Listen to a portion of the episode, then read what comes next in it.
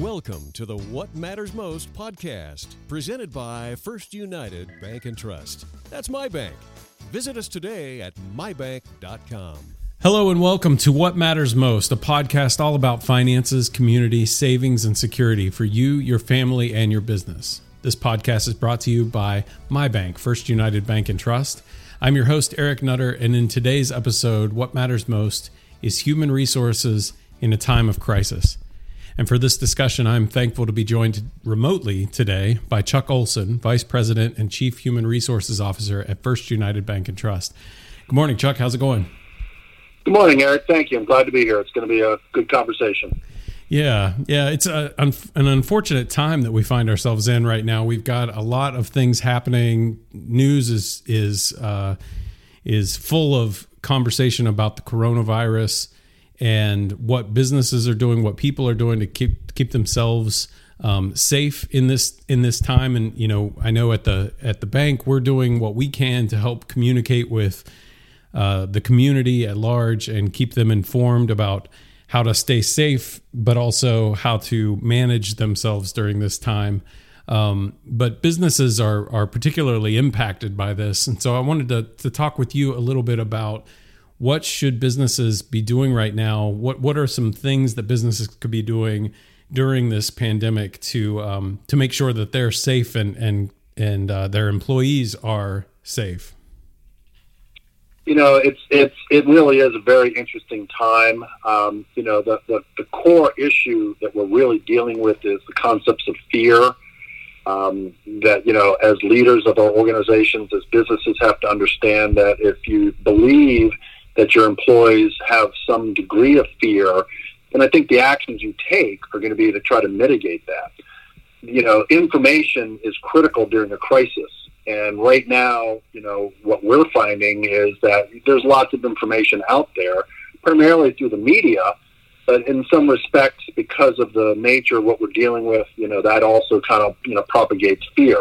Right. So, you know, the bank's position has been communication uh, to make sure that our employees are very aware of the steps we're taking to, you know, mostly and mainly from the human resources perspective, is that we're, we're looking after them.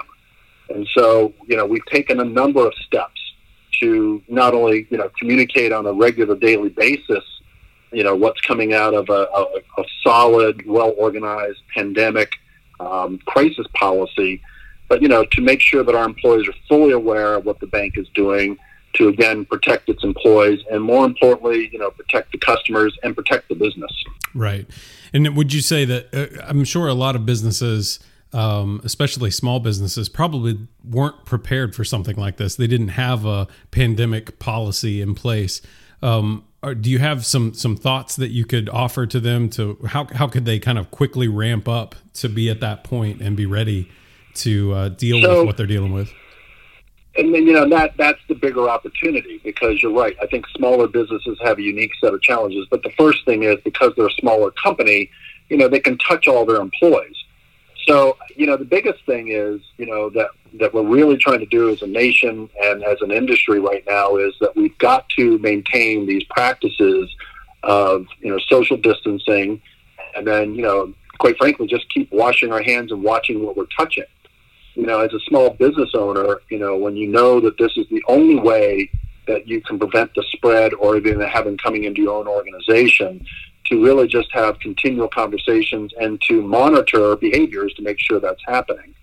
You know, beyond that, I think it's a matter that, you know, you also as a small business have to have an understanding that at some point your employees could potentially be coming closer to other people with the contagion and so, you know, then it's a matter of just making sure everybody's keeping everybody aware of who's going where and who's doing what.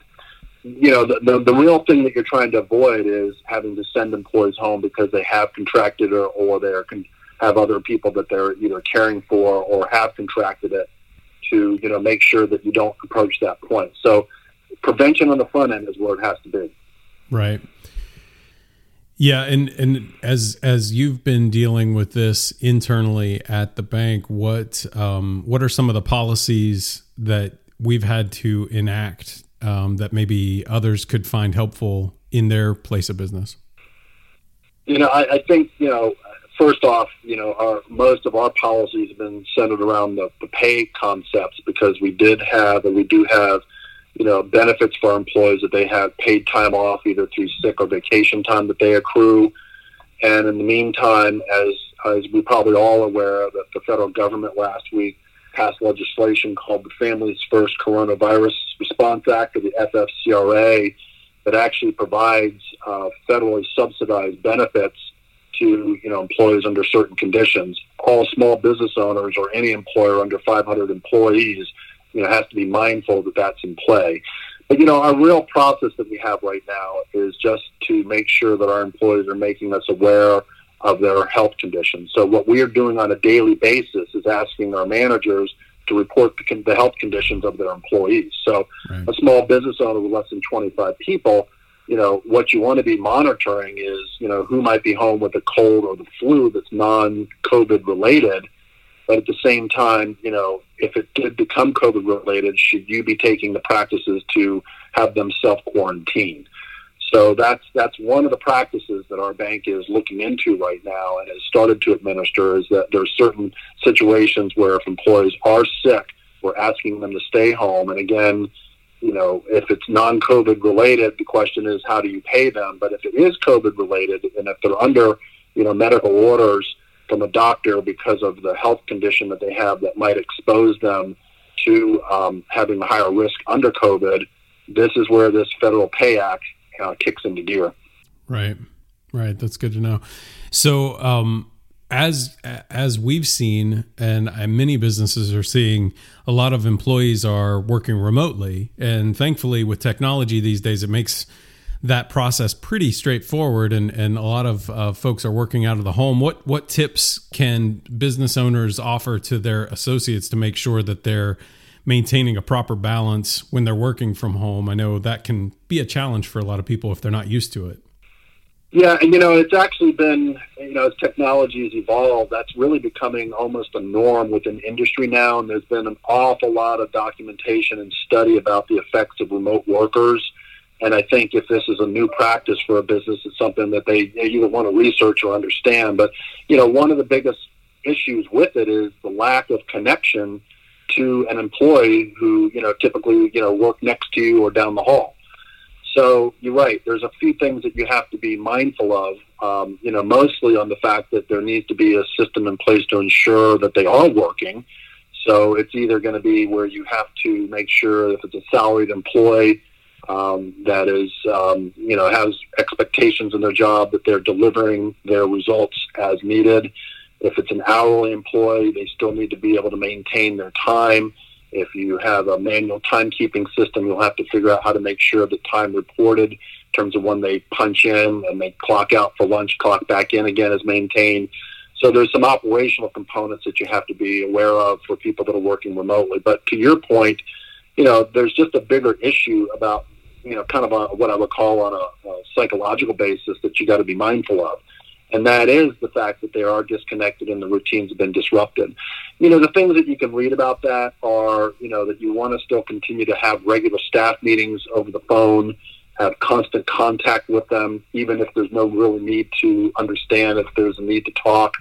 Um, one of the practices with my group that's all working remotely right now is just kind of a daily call to see how they're doing.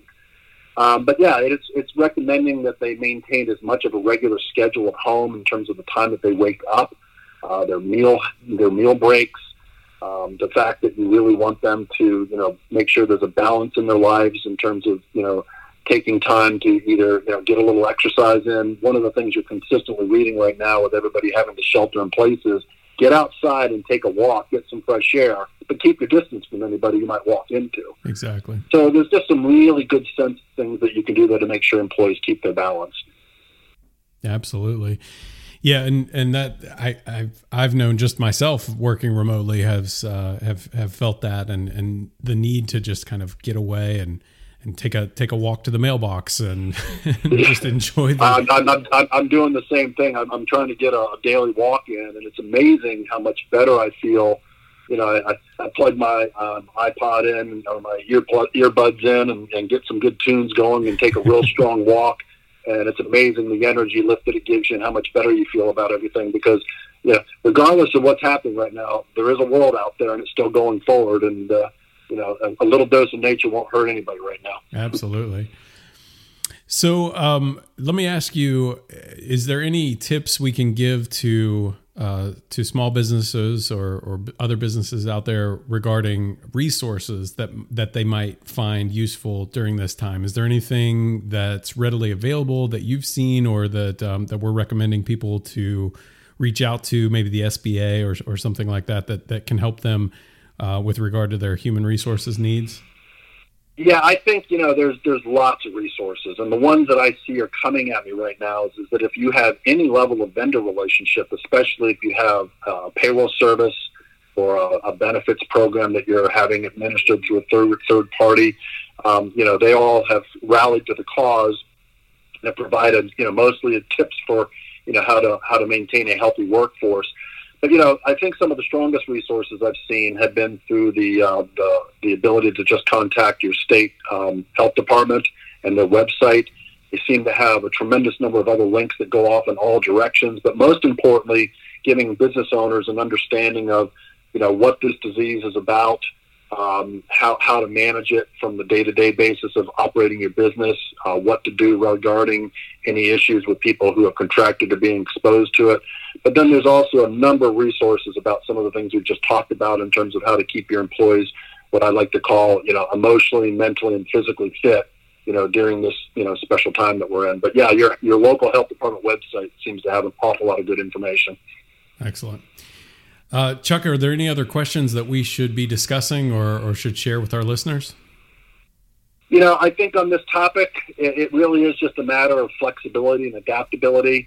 Um, you know, you, you got to kind of keep an eye on, on what you had planned for your business in the long run.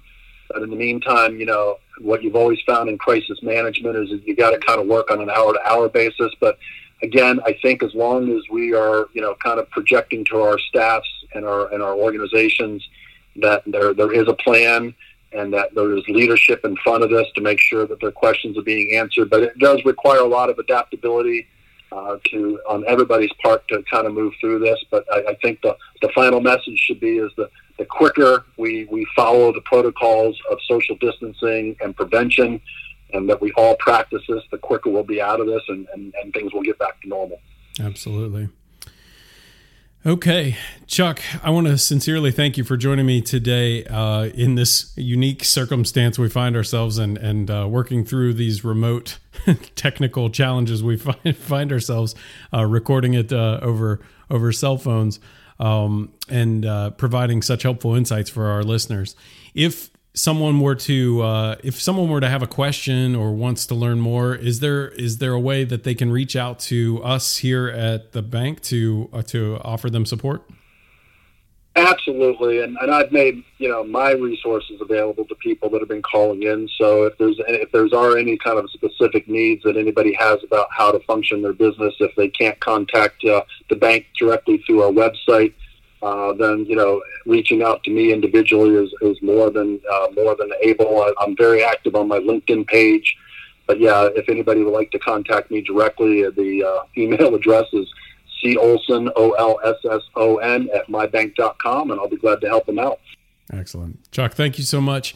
That brings us to the end of our show. You can always find more episodes by visiting mybank.com slash podcast or find us on your favorite podcast app. You can also leave feedback, ask questions, or request a topic for us to discuss by sending an email to podcast at mybank.com. We're thankful for you to be listening. We'll be back next week with more helpful content, but until then, we wish you the best in focusing on what matters most to you. First United, my bank for life. Member FDIC, Equal Housing Lender. This recording is for informational purposes only.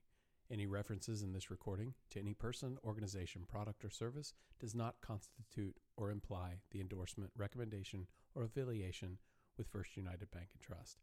First United is not responsible for your use of the information mentioned within this podcast. Please consult legal or tax professionals for counsel as needed.